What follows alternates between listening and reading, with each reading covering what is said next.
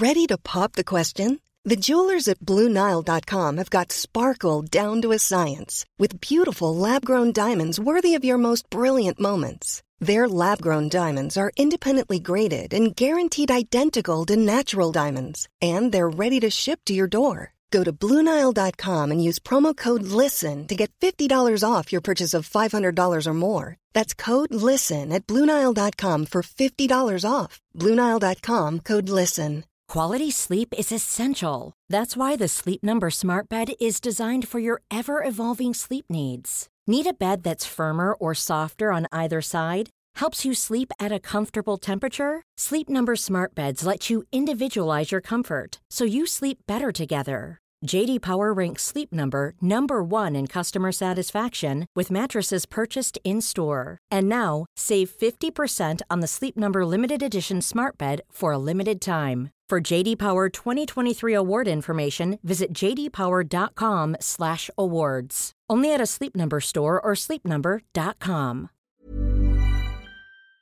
This episode of Canada Land is brought to you by Douglas, a mattress that is trusted by more than 200,000 Canadians from coast to coast to coast. It's a great mattress at a very reasonable price point. Comes with a 20-year warranty and a great deal for our listeners. Douglas is giving you a free sleep bundle with each mattress purchase. Get the sheets, pillows, mattress, and pillow protectors free with your Douglas purchase today. Visit douglas.ca slash Canadaland to claim this offer.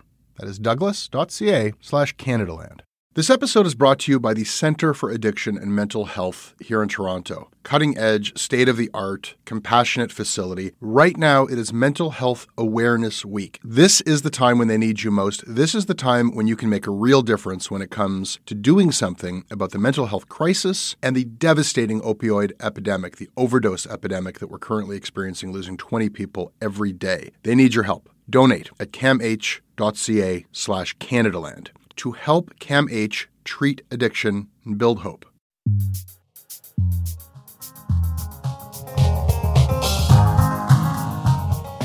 Bonjour, je m'appelle Émilie Nicolas et bienvenue à Détour, le tout premier balado en français de Canada Land. Aujourd'hui, j'ai la chance de parler avec Nicolas Rouleau, un avocat en droit constitutionnel basé à Toronto, qui est aujourd'hui en studio d'ailleurs dans les studios de Canada Land à Toronto. Bonjour Nicolas. Bonjour Émilie. Ça va bien? Ça va très bien, merci. Merci d'être là euh, avec nous. Dans cet épisode, on va discuter ensemble de la réforme électorale suite à la victoire euh, de François Legault au Québec et en fait, à chaque fois qu'il y a une victoire électorale, j'ai l'impression, un peu partout au Canada. Et puis, on discute de la pénurie euh, d'enseignants, quelles sont les causes, les conséquences, les solutions présentées dans les médias à travers le pays? Bienvenue à Détour, où on décortique les nouvelles en français.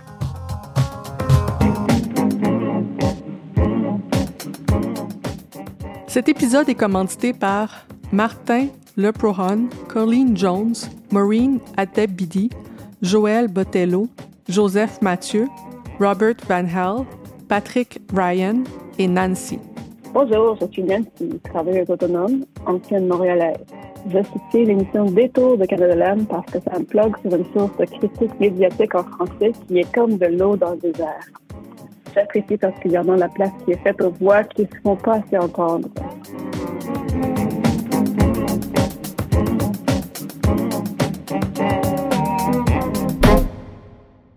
Les citoyens euh, sentent que leur vote compte de moins en moins. François Legault s'était engagé à réformer le mode de scrutin, mais il a renié sa promesse une fois porté au pouvoir par le système actuel.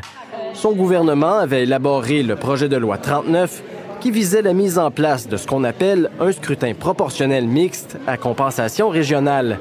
Avec ce système, les électeurs auraient deux votes. Tu votes pour un candidat? Donc le mode de scrutin actuel, puis tu choisis aussi le parti que tu préfères. Avec ce modèle, la composition de l'Assemblée nationale serait bien différente. Merci tout le monde. On a eu un message clair. Hein? Les Québécois ont envoyé un message fort. Ce soir, les Québécois nous ont dit Continuons! Ouais. Ça y est, Nicolas, euh, le débat sur la réforme électorale est relancé pour la xème fois au Canada. Cette fois-ci, l'enthousiasme pour le projet vient du Québec parce que lundi dernier, lors des élections provinciales, la victoire de François Legault ben, D'abord, elle a été annoncée seulement huit minutes après la fermeture des bureaux de vote parce que euh, on savait, je pense pas mal tout le monde d'avance que ça allait être un gouvernement de la coalition Avenir Québec majoritaire. Euh, même si François Legault, sa formation a obtenu 41% des votes et se retrouve à l'Assemblée nationale avec 72 des sièges. Il y a des partis politiques qui se seront retrouvés avec environ 15% des voix qui ont trois sièges, même un, le Parti conservateur, qui n'a aucun siège à l'Assemblée nationale. Donc, c'est un sujet chaud en ce moment au Québec. Au lendemain de l'élection, François Legault a tout de suite fermé la porte sur la réforme électorale mais euh, il y a quand même beaucoup d'encre qui coule sur cette question-là cette semaine. Je pense que c'est vraiment pas un phénomène unique au Québec. On avait vu un peu la même chose en Ontario après la réélection de, de Doug Ford, euh, où essentiellement les néo-démocrates et euh, le Parti libéral de l'Ontario avaient eu à peu près le même pourcentage des voix et un nombre complètement différent aussi de sièges, et libéraux étant beaucoup moins présents à Queen's Park que le, le, NPD toi, Nicolas, euh, j'avais envie de parler avec toi aujourd'hui parce que, mais comme on le disait tout à l'heure, tu es avocat en droit constitutionnel, mais tu es aussi en train de défendre euh, essentiellement ou de représenter un groupe qui pousse pour avoir une réforme euh, électorale en Colombie-Britannique qui s'appelle Fair Voting BC. Et donc, tu les représentes comme avocat parce qu'ils sont en train de demander essentiellement d'utiliser les cours pour forcer le gouvernement Trudeau à revenir sur sa promesse brisée de réforme électorale. C'est ce que j'ai bien compris, ce qui est en train de se passer. Est-ce que je décris bien le travail? Oui, c'est ça. C'est, euh, je représente ben, non seulement Fair Voting BC, mais aussi euh, un organisme basé à euh, Halifax, aussi. OK. C'est le Springtide Collective for Democracy Society qui est très engagé là, dans des réformes démocratiques dans, dans les maritimes c'est essentiellement, on, on, essaye de euh, mettre fin là, au mode de scrutin majoritaire uninominal à un tour, un peu pour les raisons qu'on l'entend, la distorsion que ça entraîne dans les élections ben, fédérales, mais aussi provinciales, comme on le voit au Québec, euh, ainsi que le manque de représentation, souvent pour les femmes, souvent pour les minorités, et pour les points de vue minoritaires aussi. On, aime vivre dans une démocratie, on aime entendre des idées d'un peu partout, mais finalement, on ne fait pas notre possible en permettant à ces idées d'être débattues euh, dans nos institutions démocratiques en euh, limitant essentiellement les partis qui ont la voix et les citoyens qui ont la voix dans ces institutions-là. OK. Donc, il y, a deux groupes. Donc, dans le fond, c'est vraiment un mouvement d'un océan à l'autre. Et c'est quoi les chances, en fait, qu'on puisse utiliser les cours? Parce que je pense que c'est une idée assez nouvelle. Je pense pour beaucoup de personnes qu'on puisse essentiellement forcer le gouvernement fédéral à faire une réforme électorale? C'est quoi votre, votre prise, euh, votre argumentaire légal qui pourrait euh, faire en sorte que les tribunaux forcent le gouvernement fédéral à faire une réforme électorale? Oui, bien, en droit constitutionnel, il faut vraiment euh, présenter ces, ces arguments là, sous le format de la charte, plus ou moins. Puis on a certains articles de la charte. On a l'article 15 qui protège l'égalité des individus, des groupes, etc., des femmes, des minorités. Mm-hmm. Et ce qu'on voit pas mal clairement, là, les données, la recherche est pas mal claire et que notre mode de scrutin majoritaire uninominal à un tour, c'est, c'est toute une volée de mots, là, mais c'est first past the post en anglais, est problématique pour euh, l'égalité des, des femmes et des minorités. On trouve généralement moins de femmes, moins de minorités dans des parlements euh, qui opèrent selon ce mode de scrutin, versus une représentation proportionnelle qui généralement attire beaucoup plus euh, ou, fait élire beaucoup plus. Donc ça, c'est un problème pour les fins de l'article 15 qui exige l'égalité. On peut dire que notre mode de scrutin essentiellement enfreint l'égalité, le droit à l'égalité de certains groupes qui ont des points de vue. On peut penser aux, aux partis verts ou souvent les jeunes qui ont des points de vue un peu différents des personnes plus vieilles. Donc, l'article 15, on prétend, là, est enfreint. Et il y a aussi l'article 3 qui donne le droit du vote. Mais le droit du vote, c'est pas simplement le droit d'aller puis de, euh, ben, de voter pour son candidat. C'est aussi le droit d'avoir une voix devant le Parlement, le droit d'être représenté comme individu. Et puis si euh, la moitié de l'électorat, comme à chaque élection, euh, vote pour quelqu'un qui ne finit pas dans euh, le Parlement ou dans l'Assemblée nationale ou dans la législature, ben, il manque de voix. Puis ça, on essaye euh, de rectifier cela. La représentation proportionnelle, encore une fois, est beaucoup meilleure pour présenter une panoplie de voix diverses y compris les minorités dans les circonscriptions, qui ont quand même des points de vue importants, de leur donner un représentant au Parlement ou à l'Assemblée nationale ou à la législature pour qu'ils puissent avoir une voix et participer au débat, pas seulement tous les quatre ans ou cinq ans lors de l'élection.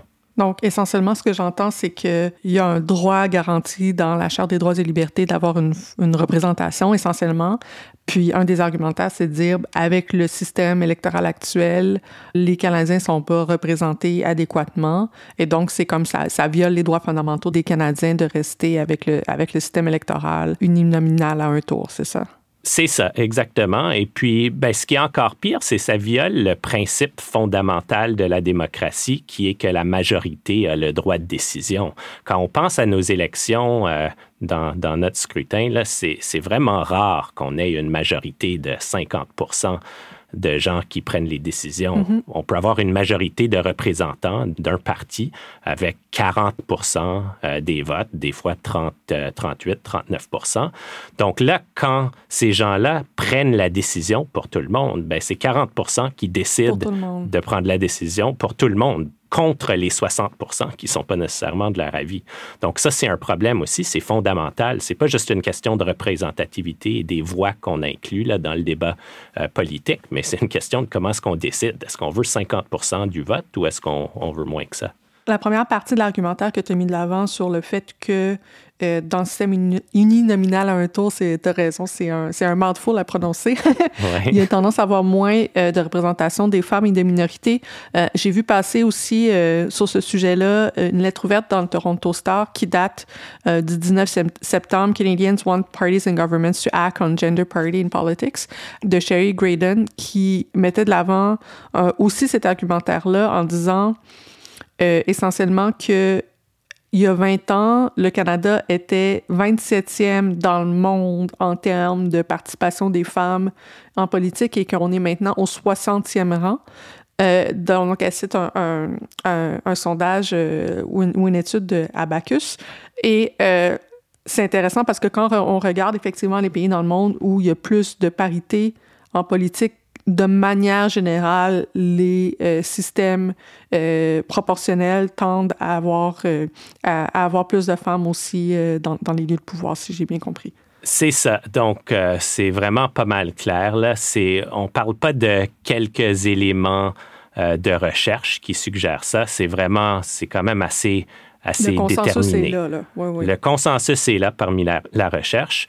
je peux penser là, je, je pense que euh, les systèmes qui utilisent la représentation proportionnelle par liste là, sont mhm. généralement les plus performants au niveau de l'égalité. On pense à la Suède, à la Finlande, à la Norvège, qui ont tous bien au-delà de 40% de femmes dans leur Parlement. Euh, d'autres pays là, qui utilisent des systèmes de représentation proportionnelle mixte aussi, là, ils sont performants aussi, ou le scrutin de vote unique euh, transférable, même chose. Et c'est logique, généralement, quand on a des circonscriptions pluri plurinominal, où on a plusieurs individus dans une circonscription, ça force les partis qui mettent de l'avant des candidats. C'est pas une décision binaire. Est-ce qu'on met une femme ou est-ce qu'on met pas une femme? Et puis si l'homme peut être euh, plus facilement élu, on va le mettre de l'avant.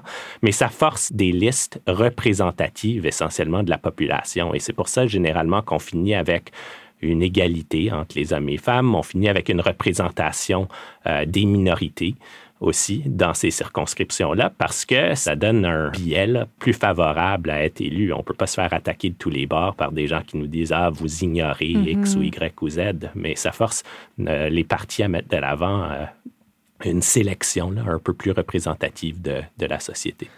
Donc ça, c'est sur le, fond de l'enjeu, sur pourquoi, euh, quels seraient les avantages d'un système électoral plus proportionnel. Maintenant, sur, disons, la stratégie de l'enjeu, Euh, justement, je pense qu'à peu près tout le monde va se rappeler du recul du gouvernement Trudeau fédéral en 2015 sur la question de la réforme électorale.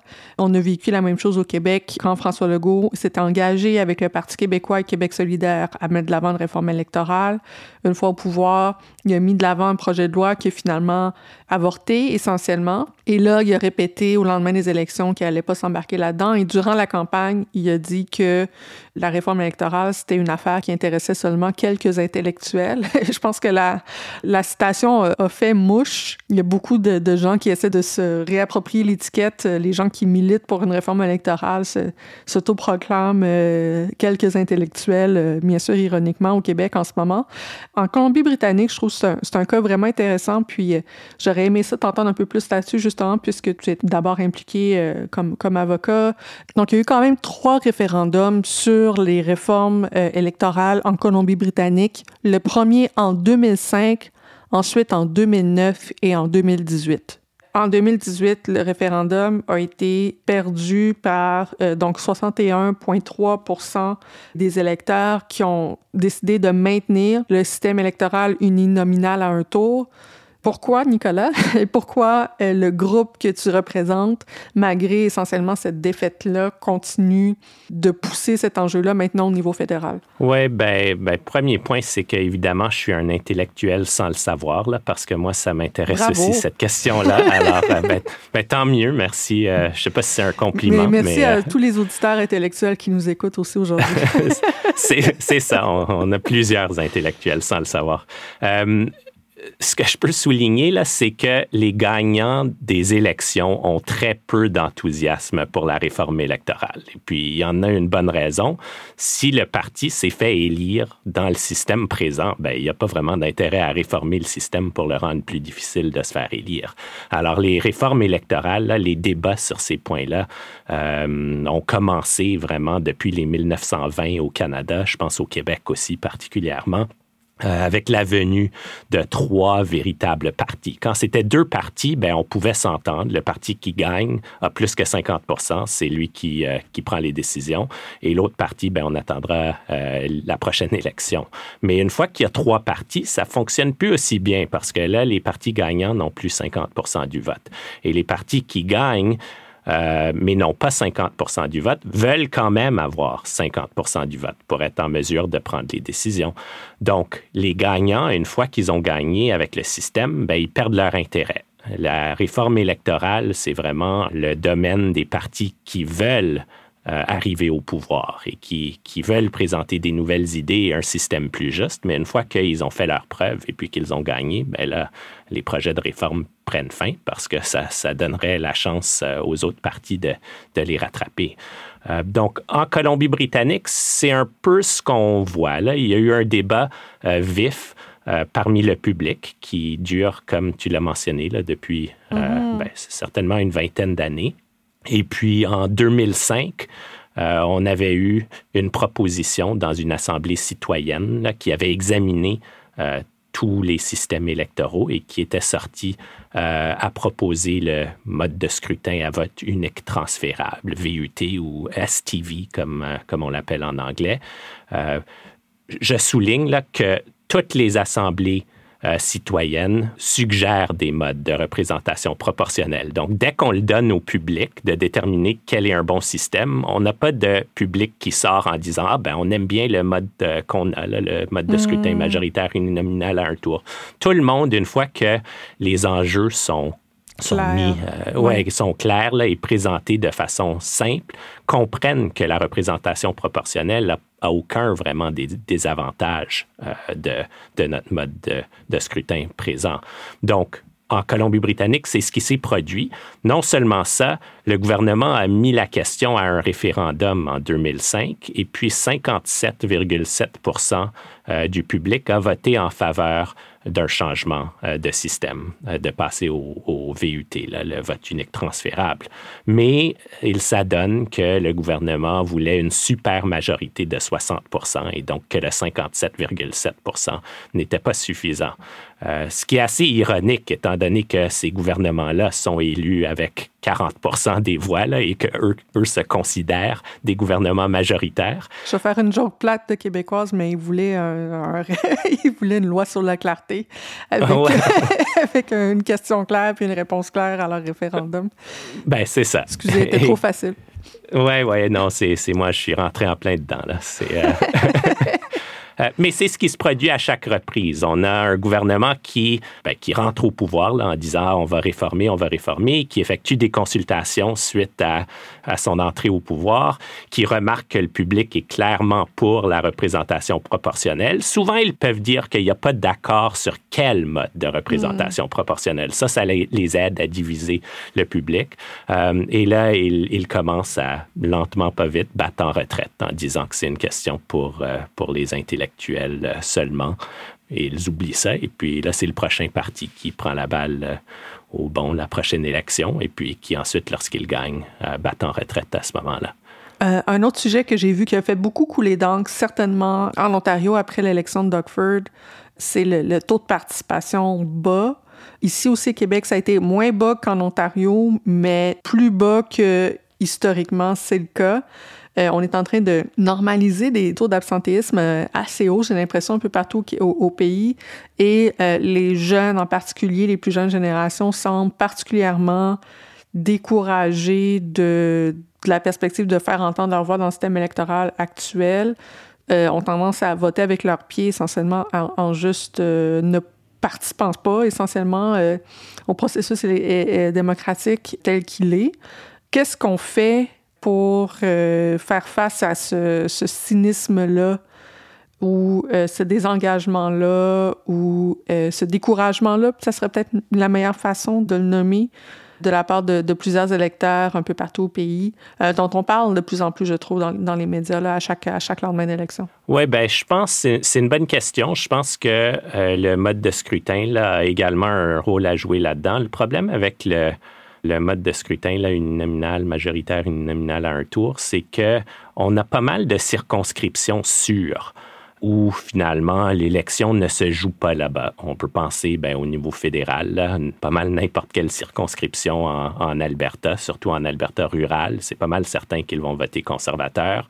Des circonscriptions à Montréal, ben, ça va probablement aller euh, libéral euh, généralement. Donc, on a plusieurs, d'élection en élection, la plupart des circonscriptions sont sûres. Et puis là, si on est un électeur dans ces circonscriptions, on se dit, ben, est-ce que je veux vraiment aller passer une heure en, en file d'attente pour aller voter dans une élection où je ne ferai aucune différence? C'est un problème, ça une fois qu'on pense à la représentation proportionnelle, on commence à penser à l'idée que chaque vote est important. Chaque vote compte, chaque vote va envers l'élection d'un représentant qui ensuite représentera nos idées, nos intérêts devant notre institution. Et puis ça, c'est plus motivant. C'est plus facile de sortir du lit en se disant, je vais faire une différence versus certaines circonscriptions où jamais de notre vie, possiblement, est-ce qu'on pourrait élire un, représentant de notre parti? Alors, ça, je pense que ça a un rôle à jouer.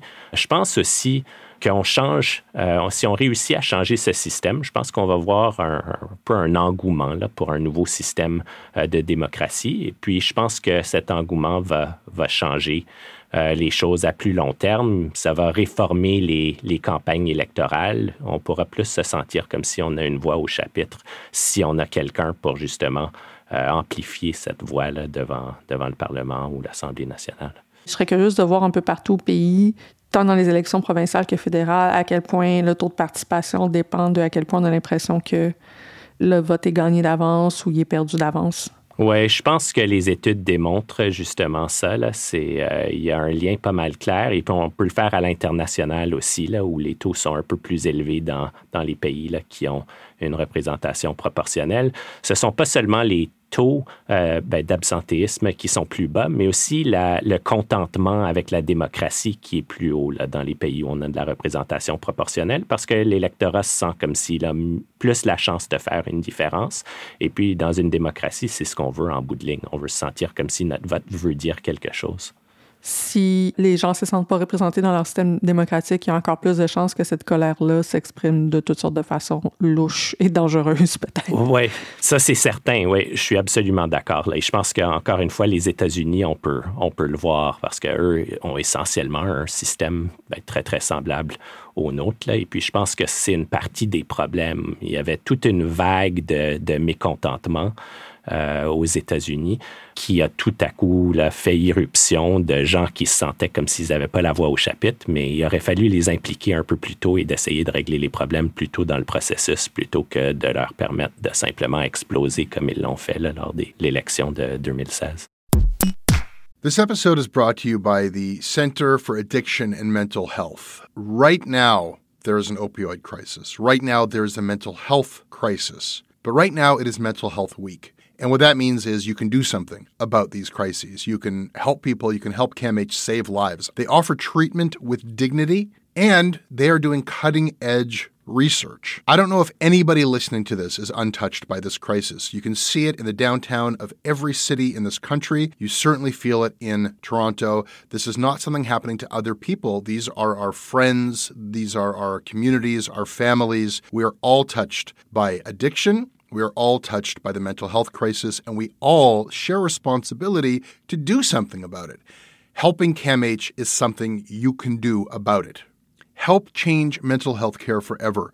Your support will help CAMH build a future where nobody is left behind. Donate at camh.ca slash Canadaland to help them treat addiction and build hope. This episode is sponsored by BetterHelp. Uh, it's amazing the things that we tell ourselves to talk ourselves out of getting help. Anybody who's actually gotten help knows that the process of getting things off your chest, of taking your stressors, your problems, and just like not letting them be bottled up, working through just conveying them to somebody half of the battle is just doing that. You unburden yourself. And you know what? If you have a real mental health professional, no, they don't have magic bullets or magic words that make it all go away. But often they can help you see things a little bit differently and guide you to strategies or tools or to a new perspective that actually does help. As the largest online therapy provider in the world, BetterHelp can provide access to mental health professionals with a wide variety of expertise in mental health. Because you listen to this podcast, you get 10% off of your first month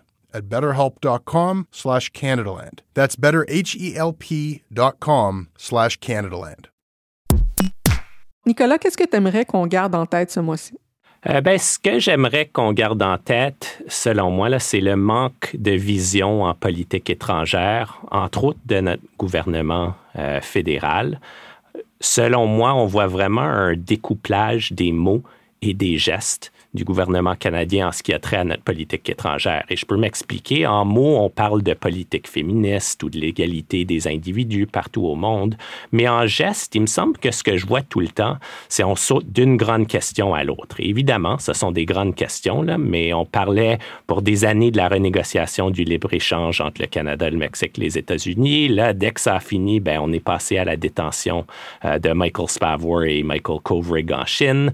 Et là, ben, ça, ça s'est terminé alors vite euh, la guerre en Ukraine, entre l'Ukraine et la Russie, et puis ça accapare vraiment tout le débat. Moi, ce que je me demande, c'est qu'est-ce que ça veut dire une politique féministe étrangère?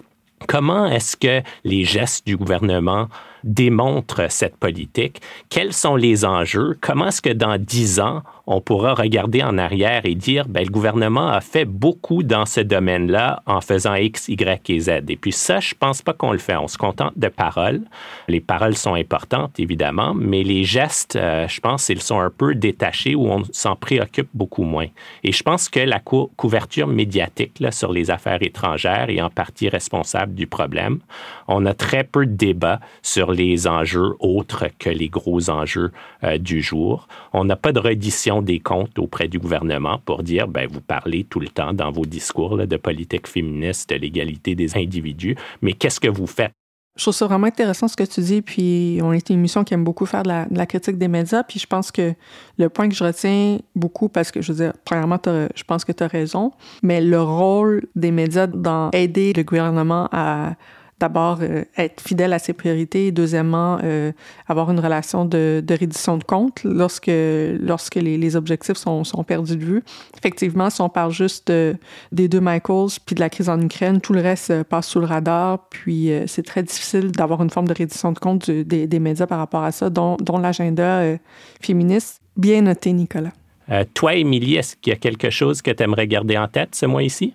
En fait, j'avais envie d'abord de souligner que, bien sûr, le meurtre, en fait, de Massa Amini, qui est une femme iranienne de, de 22 ans, qui est morte euh, après qu'elle ait été arrêtée par la police des mœurs, en immense guillemets, à Téhéran, parce qu'elle avait été accusée de ne pas porter son hijab de façon adéquate. Il y a eu des manifestations euh, partout dans le monde suite à sa mort et dans plusieurs villes aussi au Canada. Euh, Justin Trudeau a, annoncé des sanctions face à l'Iran, donc ça crée tout un, remous et on en parle, je trouve, beaucoup dans les médias. Et c'est comme s'il y a une méta-conversation qui est en train de d'avoir lieu sur la manière même dont on parle, dont on en parle dans les médias essentiellement, il y a comme une frustration. C'est très difficile d'écrire sur l'Iran même sans être, devoir aussi faire des, des formes de commentaires sur, sur l'islamophobie qui et, et, ses rôles ici même au Canada. Donc on est aussi, on est comme un peu pris dans, dans ce contexte-là. Puis je voulais souligner Acadie Nouvelle, journal francophone au Nouveau-Brunswick, qui avait publié une caricature qui comparait essentiellement le régime des talibans en Afghanistan à les hommes préhistoriques. La même chose, la même dynamique s'était passée, ça avait été dénoncé par certaines personnes comme étant une caricature islamophobe. Ça a fait beaucoup couler d'encre au Nouveau-Brunswick en particulier et euh, dans le monde acadien de manière plus générale cet été. Cette caricature-là, c'est comme si à force d'essayer d'être dans le jeu de comparaison, est-ce que c'est pareil, est-ce que c'est pas pareil, on oublie que en fait toutes les violations des droits humains sont sont mal, sont, devraient être dénoncées. Et euh, on se trouve dans, dans un bordel d'argumentation rhétorique qui, je trouve, des fois se fait au détriment des principales personnes concernées. Bien noté, Émilie. Donc, pour la rentrée scolaire cette année, la pénurie des professionnels en enseignement a été un enjeu important ici au Québec où je me situe, mais aussi euh, un peu partout à travers le pays. Il y a eu, juste quelques jours avant la rentrée, qui a eu lieu ici dans un contexte électoral, il y a eu plusieurs articles qui sont sortis pour dire qu'on qu'il manquait essentiellement entre 700 et 1400 postes d'enseignants jusque quelques jours avant que les élèves en tant que classe, euh, mais ce sujet-là, j'ai l'impression qu'il est périodique. À chaque rentrée scolaire, on, on, recommence à en parler. On parle de la pénurie de main-d'œuvre et puis euh, c'est comme si rendu au mois de novembre, la pénurie de, main-d'œuvre est toujours là, mais ça arrête d'être une nouvelle jusqu'à l'an prochain. Euh, en Ontario, ça se joue comment, Nicolas? Ça se joue de façon semblable, certainement. Je pense que ben, ce qu'on remarque là, depuis quelques années, c'est c'est difficile d'être enseignant. C'est un emploi super difficile qui est rendu encore plus difficile. Et ça, on le voit là à chaque, euh, chaque rentrée scolaire. Ben, avec la COVID, là, c'était absolument fou, mais plus d'administration, moins de ressources pour faire l'administration, des plus grosses classes, moins euh, d'activités euh, parascolaires, des élèves qui peuvent pas se défouler là, dans ce contexte-là, dans le contexte de la musique ou des sports. Donc, c'est un emploi difficile. Et puis, pour les enseignants, ben, eux un emploi de plus en plus difficile. Et puis, moi, de la façon que je le perçois, c'est des salaires qui montent pas nécessairement aussi vite que les salaires des autres. Euh, un vrai manque d'égalité, un emploi d'enseignant dans le temps était un bon emploi qui permettait euh, de la stabilité à l'avenir, mais maintenant, c'est un emploi où, ben, si on ne peut pas se trouver un emploi qui paye euh, des tonnes d'argent, ben là, d'accord, c'est correct qu'on va devenir enseignant. Et donc, c'est pour ça que ça devient plus difficile et puis on se fait moins payer pour le faire. C'est moins attirant de ces jours-ci d'être enseignant. Absolument. Il y a un article d'ailleurs de Patrick Lagacé dans la presse qui a beaucoup circulé sur ce sujet-là, euh, qui s'intitule La goutte qui a fait démissionner Anne-Marie. Donc, Anne-Marie étant une jeune prof qui a enseigné pendant 11 ans avant de démissionner, qui explique justement euh, un peu ce que tu viens de dire sur euh, les conditions de travail qui ont aucun maudit bon sens, on va le dire comme ça, dans les écoles. Dans ce contexte-là, c'était euh, bien sûr au Québec, mais en Ontario, euh, il y a aussi plusieurs articles qui ont été écrits durant la période de la, rentrée, comme d'habitude, dont un texte de Catherine Brulotte sur Radio-Canada qui parle notamment, qui soulignait le, le fait qu'on avait recours à des personnes sous-qualifiées ou non qualifiées pour pallier à cette pénurie-là euh, d'enseignants à l'Ontario. Je pense qu'on a recours à cette stratégie-là un peu partout au Québec, un peu partout au Canada, c'est-à-dire où on a tendance à dire, ah, ben oui, les profs sont là, mais en fait, ce qu'on fait, c'est le, niveau de qualification requise pour devenir prof. Et comme ça, on masque essentiellement la, pénurie d'enseignants qui est là dans notre système année après année. Je pense que c'est vrai, euh, c'est surtout vrai dans le domaine francophone en Ontario. Ça, on a une autre, euh, une autre pression en plus qui est que les conseils scolaires francophones grandissent. Il y a de plus en plus d'écoles francophones justement pour, euh, pour donner vie au droit de la charte qui est une instruction égale à tous les francophones et les anglophones euh, dans le pays. Donc, on a besoin de plus d'enseignants, mais, mais ça ne devient pas un emploi plus facile. Alors, on, a vraiment une, une pénurie de main-d'œuvre au niveau euh, francophone en Ontario, et puis ce sont principalement les écoles qui, euh, qui font face. Euh, moi, ce que ça, ben, ça m'interpelle au niveau on en a quand même pas mal de francophones en Ontario, mais on en a besoin de plus. On a besoin d'institutions pour les former au niveau postsecondaire, certainement.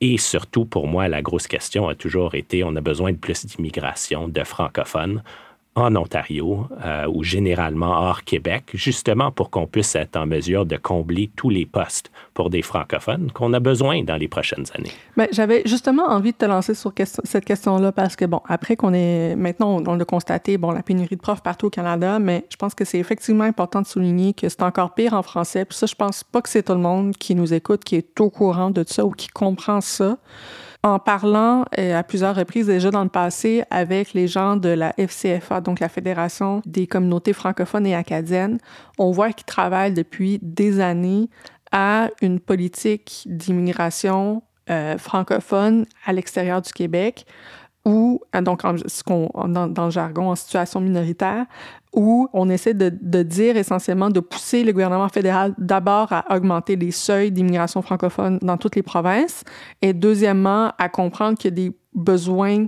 spécifiques de qualification en immigration francophone. Donc, c'est comme si ça prendrait une, proportion plus importante de personnes qui sont qualifiées en enseignement parmi les immigrants francophones en situation minoritaire pour pallier spécifiquement aux besoins dans le système scolaire.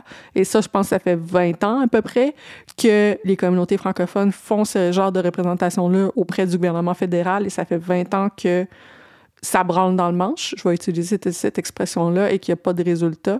Pourquoi est-ce que ça tourne comme ça en rond, le besoin de recrutement, notamment par l'immigration de profs dans les systèmes scolaires francophones au Canada? Oui, je vais juste faire un pas de recul, là, juste pour comprendre euh, l'enjeu un petit peu. On parle d'immigration. Toutes les années, on a des, ben, des centaines de mille d'immigrants euh, qui viennent au Canada. Et donc, ce qu'on se rendait compte, c'est qu'on a peut-être 1% 2% d'immigrants francophones qui rentrent au Canada chaque année. Donc, le fait d'avoir une politique d'immigration internationale réduit le poids démographique des communautés francophones au Canada.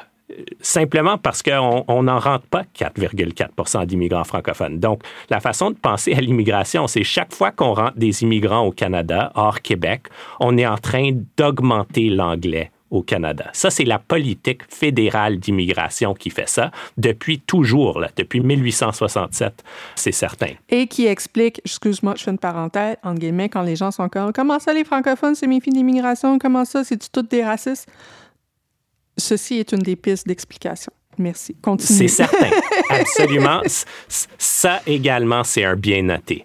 Euh, donc là, en 2002, on, on, se rend compte, là, ben, on aurait besoin au moins maintenir le poids démographique des francophones, d'attirer 4,4 euh, des immigrants francophones euh, ou d'immigration francophone hors Québec. Donc, depuis 2002, c'est une cible euh, concrète, claire du gouvernement. Et depuis 2002, on, fait échec et puis on augmente à peine les chiffres d'immigration.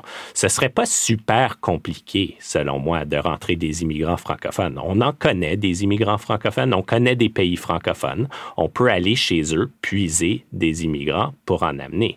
Et le 4,4 c'est pas énorme comme chiffre dans notre euh, population d'immigrants chaque année. On en attire, disons quoi, 300 000 par année. 4,4 ben, si je calcule bien, là, ça fait 13 000 immigrants francophones. On peut trouver 13 000 bons immigrants francophones à toutes les années. Mais je peux, je peux je vais te donner un deuxième bien noté bonus. Il faut comprendre que les francophones dans le monde, la majorité habitent en Afrique. Il faut comprendre aussi que depuis le 19e siècle, il y a un problème de racisme systémique anti-noir au sein du système d'immigration canadien. Et c'est sûr que si on met des bâtons dans les roues pour que les personnes noires immigrent au Canada, ça va avoir un effet démesuré sur l'immigration francophone au Canada. Donc, ce qui se passe souvent, c'est que les, les visas par exemple, même comme étudiants étrangers, les personnes qui essaient d'immigrer à partir de pays africains, les standards pour que ces gens-là soient acceptés sont démesurément élevés. C'est du racisme systémique anti-noir et l'effet secondaire de ça, c'est de limiter l'immigration francophone. Fin de la deuxième parenthèse. mais là, je pense qu'on est, en train de s'éloigner un peu de la question de la pénurie des proches, mais je pense que c'était important de passer par tout ça pour ramener à ça parce qu'essentiellement, c'est l'enjeu derrière l'enjeu. Donc, c'est un problème d'immigration euh, francophone. Il y a un problème de ressources dans les systèmes scolaires. Je pense que tu as travaillé sur ces questions-là aussi à l'extérieur de l'Ontario, notamment en Colombie-Britannique. Est-ce que c'est partout le même phénomène au Canada ou il y, a des endroits que c'est mieux que d'autres, il y a des stratégies différentes euh, dans, certaines, dans certaines parties du pays? Non, c'est vraiment partout le même problème. C'est on a besoin de profs francophones qui sont difficiles à trouver parce que les francophones, ben, dans ces, euh, ces provinces-là, veulent pas nécessairement seulement être des profs. Ils veulent être plein d'autres choses et puis ils sont capables de l'être. Alors là, ce qui finit par arriver dans le concret, c'est qu'on essaye de prendre le plus de profs du Québec que possible. Chaque province, je ne sais pas quel est le pourcentage, mais un grand pourcentage de ces enseignants viennent du Québec parce qu'il y a quand même une formation en français pour les enseignants au Québec et puis une, main-d'œuvre qui peut être déployée dans les autres provinces. Mais c'est le fun, mais c'est parce qu'on a une pénurie on a une pénurie de profs au Québec aussi, fait que ça vous aide peut-être en Ontario ou ailleurs, mais ça nous, en tout cas, on est en train de, de juste déplacer le problème, peut-être de le régler quand on fait ça, mais c'est intéressant. Exactement. Alors, c'est pour ça, si on se concentre un peu plus sur l'immigration, là, y rentrer la main-d'œuvre, bâtir les institutions francophones, euh, avoir plus de programmes euh, pour des profs là, aux universités à l'extérieur du Québec. On en a quand même quelques-unes, euh, en Ontario, par exemple, mais sont, difficiles à trouver. Alors, il faut vraiment plus d'investissement dans ce domaine-là. Sinon, ça va être un problème pour, ben, pour toutes les provinces. On va continuer à vous prendre vos profs. On va pas en avoir assez chez nous. Vous en aurez pas assez chez vous. Et puis, ben, on va tous continuer à, perdre notre poids démographique comme francophone. Bon, ben aujourd'hui, on va avoir réglé ensemble euh, la réforme électorale, le système d'enseignement, le système scolaire et euh, le système d'immigration au Canada. Merci beaucoup d'avoir été là, Nicolas. oui, ben merci de m'avoir invité. Il faut seulement un peu de temps pour y réfléchir. Voilà, une demi-heure, 45 minutes, et puis on peut pas mal régler tous les problèmes.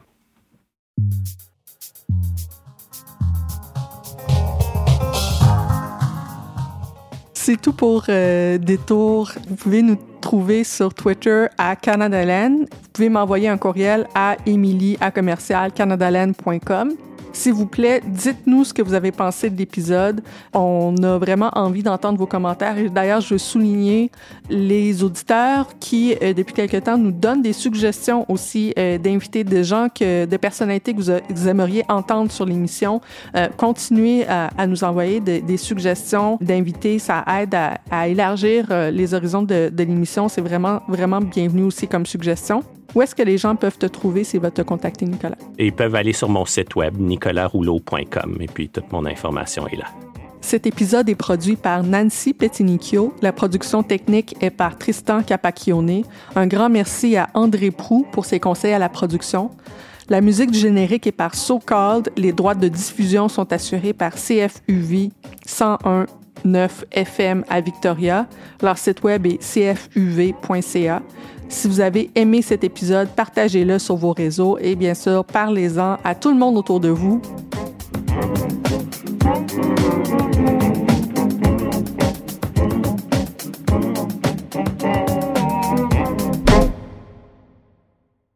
Hey, I need you to pay close attention to this message. It is not an ad.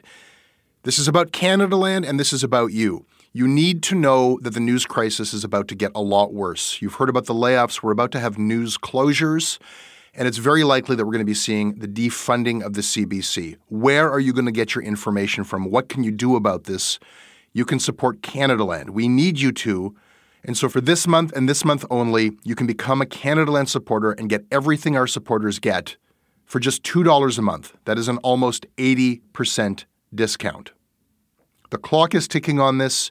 It disappears at the end of the month, and then we will not offer it. We need your support. We need to keep news coverage alive in Canada. Go right now to canadaland.com slash join. And thank you.